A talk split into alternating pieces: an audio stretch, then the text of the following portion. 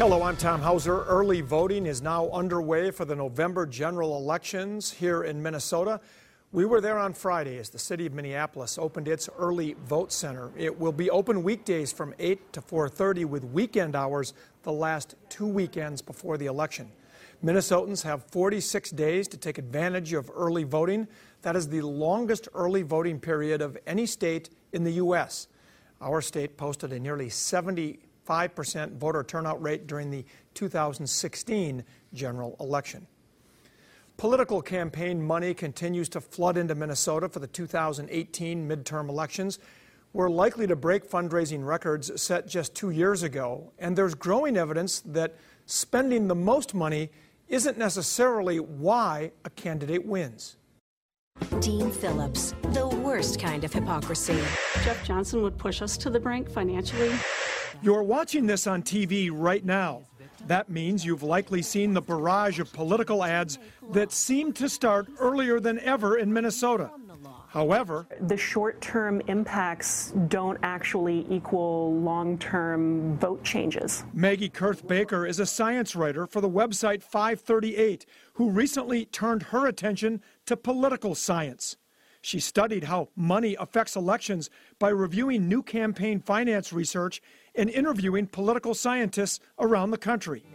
What she found might stun the people paying big money to crank out all these ads. The ads themselves don't have a big impact necessarily, and it's hard to find, or at least it's hard to find evidence of them having a big impact. Which might stun you when you look at all the money being spent.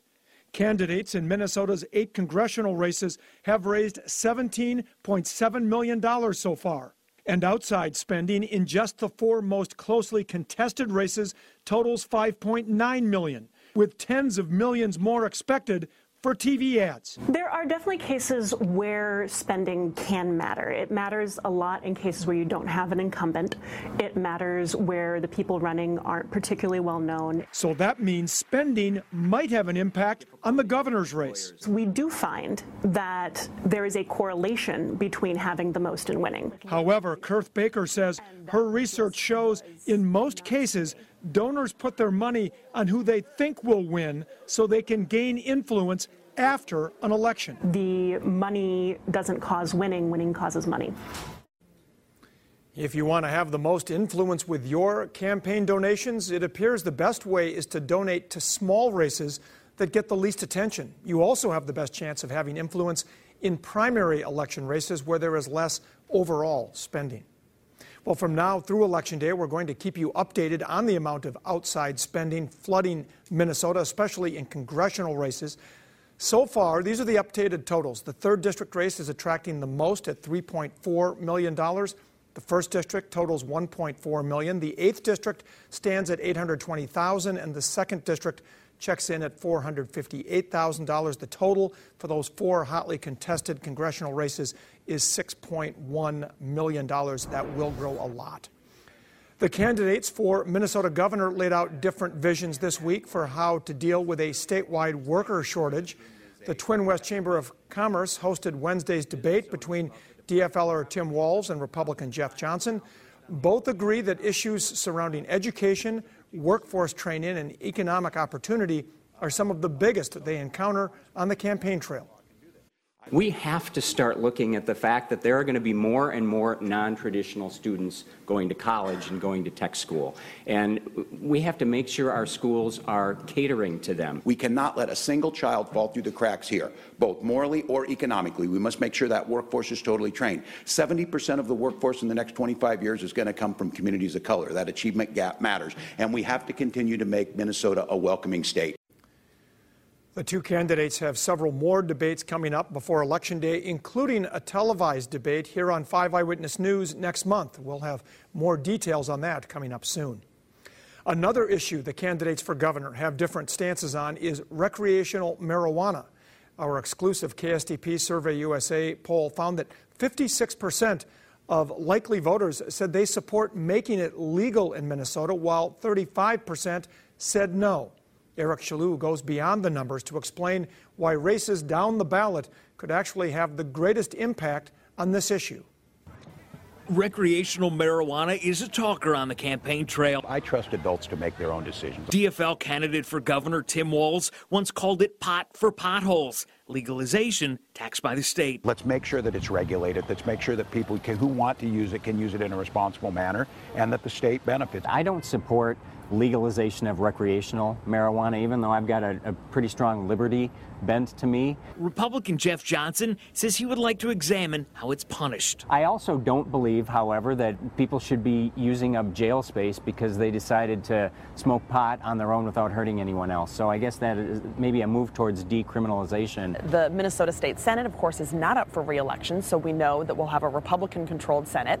The House is, is quite competitive. That's where political scientist Kathryn Pearson says the future of pot could be determined because party makeup of that chamber leaning one way or the other could be key since any governor would need their approval. I think it really depends on what happens with the elections this fall. It surprises me that so many incumbents that are in safe districts are still afraid to like state their their position on this publicly. Marcus Harcus runs a campaign for full legalization.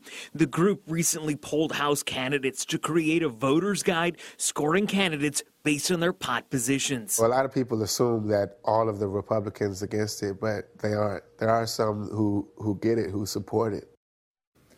Now, Harcus says his group saw four marijuana bills introduced at the Minnesota legislature last year that did not advance. Republican Senate Majority Leader Paul Gazelka told Eric Chaloux that while he's for medical marijuana, which is already legal in Minnesota, he does not support the legalization of recreational pot.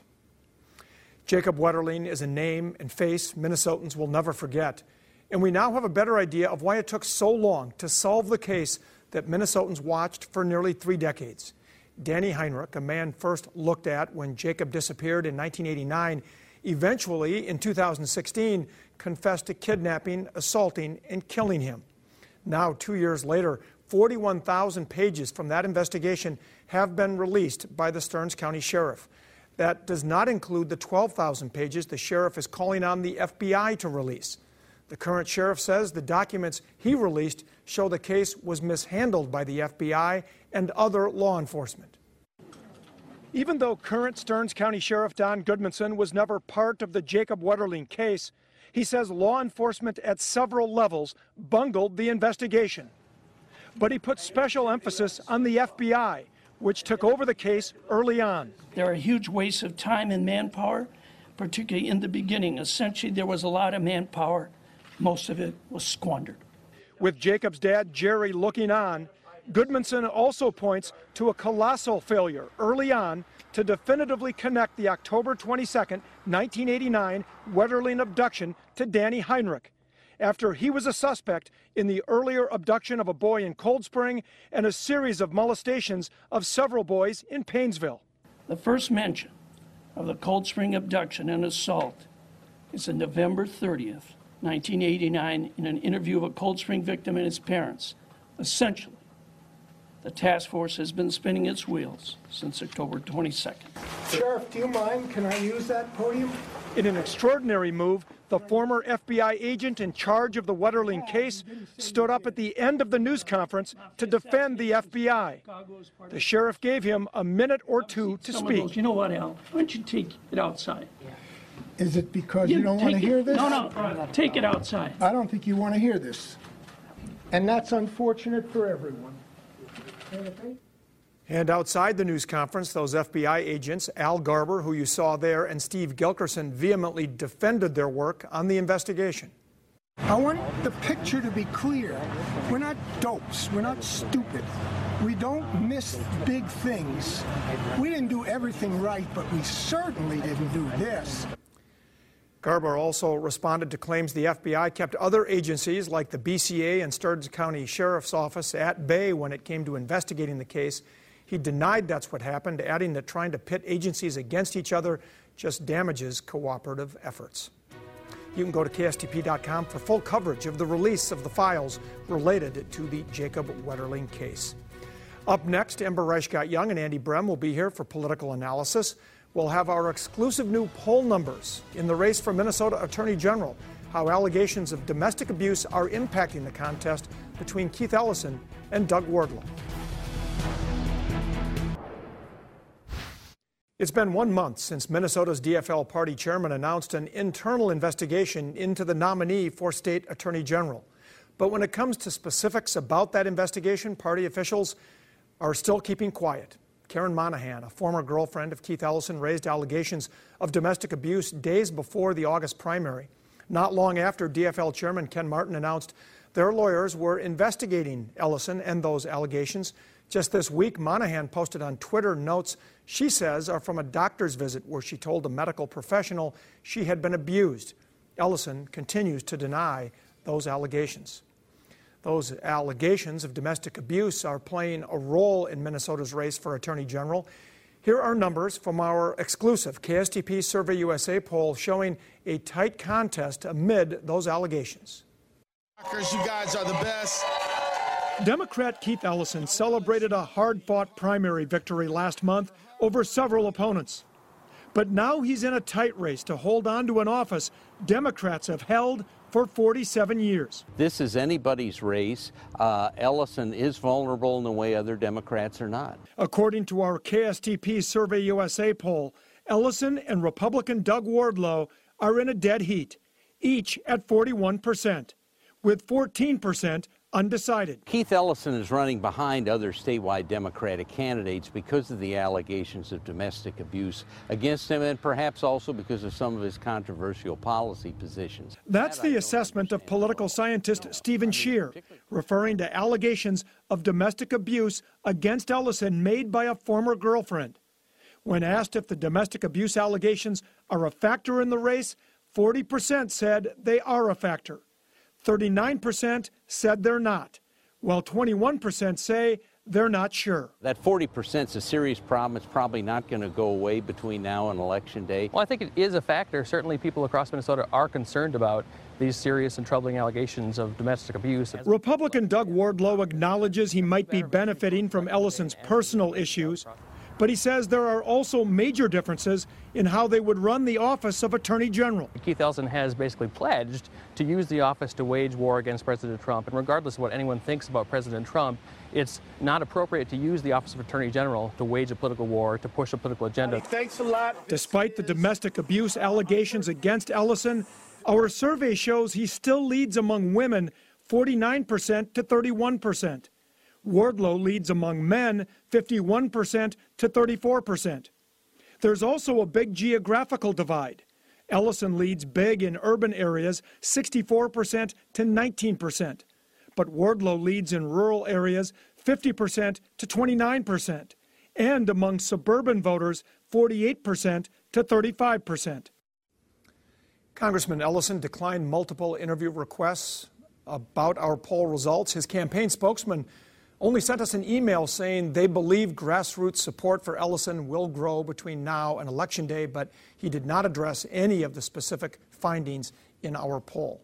Now, here is a look at our poll numbers compared to one out this week by the Star Tribune and Minnesota Public Radio. In that Star Tribune MPR poll, 41% of voters supported Ellison, the same as the Survey USA KSTP poll, and 36% support Wardlow. The Star Tribune MPR poll has a much larger number of undecided at 18%. And joining me now for political analysis, former State Senator Am- Ember Reichgott Junge and Andy Brehm, almost called her Andy. Uh, uh, Andy and Ember, thank you both for being here. That is interesting when you look at how high the undecideds are. Uh, obviously, very high in the Attorney General's race, but we've seen that in U.S. Senate races and the governor's race. But sticking to the AG's race for now, uh, clearly that is a problem for Keith Ellison. He's the one with all the name recognition, and there's a lot of people sitting on the sidelines right now waiting to see how these allegations play out. Well, I think there's a good portion of the electorate that's waiting to make a decision. Politics isn't the most fun to pay attention to right now, so I understand that. But at the end of the day, Keith Ellison's in huge trouble. I mean, again, I'm scratching my head. I can't understand why he wouldn't comment and respond to these disastrous poll numbers for him. These personal allegations are deeply troubling. But on top of that, he's a bad fit for the office. Keith Ellison is a, is a, a policy guy, he's an activist. He's not a law enforcer. People want an attorney general that's going to enforce the laws and keep the policy at the state legislature, and that's what Doug Wardlow wants to do. So I think at the end of the day, people want a good law enforcement officer, and that's not Keith Ellison. Ember, a Republican has not been elected uh, attorney general since 1966. Uh, it, this race, these races are usually not even close. What do you make of these numbers? Well, Even Steve Bannon said that the Me Too movement in this country is one of the most powerful that we've uh, ever seen in our time. That's affecting both Judge Kavanaugh and I think it's also affecting Keith Ellison. And the problem here um, is, I think, how he's responded to that. And I think if he could ask for an ethics investigation, similar to how Al Franken did, that would help. The other thing I think would help for Keith Ellison, and I agree with you, is that he needs to let Minnesotans know that he has their back, that he's going to protect them, and not just be uh, someone who's advocating against President Trump. But Al Franken, of course, still ended up resigning. And now you've got the Kavanaugh situation, uh, the Supreme Court nomination that is just bringing all of these issues back up. That is not good news for Keith Ellison. No, particularly the comparison isn't very helpful to him at all. I mean, these are very recent allegations as it relates to Keith Ellison, and there's evidence that there was wrongdoing going on, unlike the Kavanaugh situation where it's recollections of over 30 years ago. So we need an explanation as to what happened and, and what's going on. But again, I don't think that's it. I mean, Keith Ellison's a terrible candidate for Attorney General for a whole host of other reasons. Is the Kavanaugh controversy not helping Keith Ellison at all? No, it is not helping him. But what is going to help Keith Ellison is that he is known for his get out the vote effort. He has a long time to do that during early voting. And if he does pull this out, it will be because of that uh, ability to bring people to the polls. And as our poll showed, he still has a huge lead among women, and there's going to be a lot of female voters out there. So it'll be interesting to see how this all plays out. Now, as far as the rest of the races go, uh, you saw in the Tina Smith Karin Housley race, single digit lead for uh, Tina Smith, seven to nine points, depending upon whether it's our poll or the Star Tribune MPR poll, and uh, single digit lead for Tim Walz over Jeff Johnson. What do the Republicans have to do, Andy, to close those gaps? Well, I think Karin Housley is running a heck of a good campaign. I mean, she's a great candidate. She's smart. She's out there, so she's a great face uh, for the party. And I think Jeff needs to talk about how he's going to make government work again. I mean, we hear a lot of this language about change, and that's great. Jeff wants to bring change. But what we want is competency. Jeff's good at that. So I think we need to get away from kind of the Trump type messaging on the on the Republican side and talk about how we're going to govern because things are going to need to be a lot better. You look at traffic, you look at the DMV. There's tons of rooms for improvement. I think Jeff can bring that, but he needs to talk more about it. You get the final word. This is a national election. The reason the top three Democrats are doing better than the Republicans is because we have President Trump in the White House and the Republicans in the Congress are not holding him accountable. That's really what's going on there. Uh, they're maybe not talking about it, but that's what voters are feeling. Yeah, we'll find out whether these midterms are a referendum on the president, which they often are, even when it's not a President Trump. So we'll see what happens. Ember and Andy, thank you both for being here. Up next, Brian McClung and Catherine Tinucci will be here for Face Off. We'll be back in two minutes. Welcome back. Time now for Face Off. Joining me today, Catherine Tinucci and Brian McClung. Thank you both for being here. Uh, fascinating days in Washington, D.C., and of course, it's spilling over into elections here in Minnesota and across the country. What to do about the Supreme Court nominee, Brett Kavanaugh, who is now under a, a cloud of suspicion about whether or not uh, he attempted to, to grope or sexually assault a fellow high school student, uh, what is it, 36 years ago.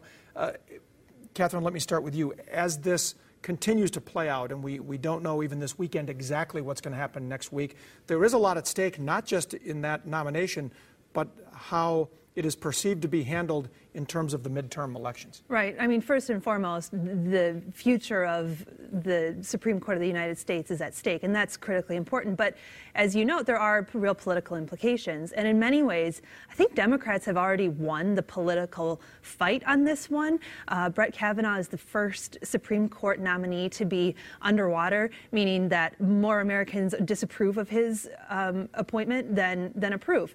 And so, Democrats have won a, a, the the narrative on on opposing his appointment and confirmation, and Republicans are in a tough spot now on how they handle this because even if they um, depending on what they do this week, if they approve his appointment to the Supreme Court, Democrats have a real strong case to make to voters to turn out and vote for Democrats in the midterm elections. But of course, Republicans would at least have the victory of getting him approved for the Supreme Court, which is their long term goal. Well, and also let's look at how Senator Dianne Feinstein handled this. She had the letter for seven weeks, didn't do anything with it. She's been criticized from both the left and the right for not doing anything. There still isn't an unredacted version of that letter that senators have had the opportunity to review.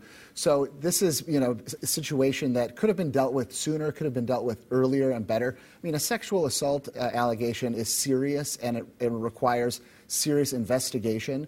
And Republicans are making sure that Dr. Ford has an opportunity to speak out and talk about this. So I think that's important.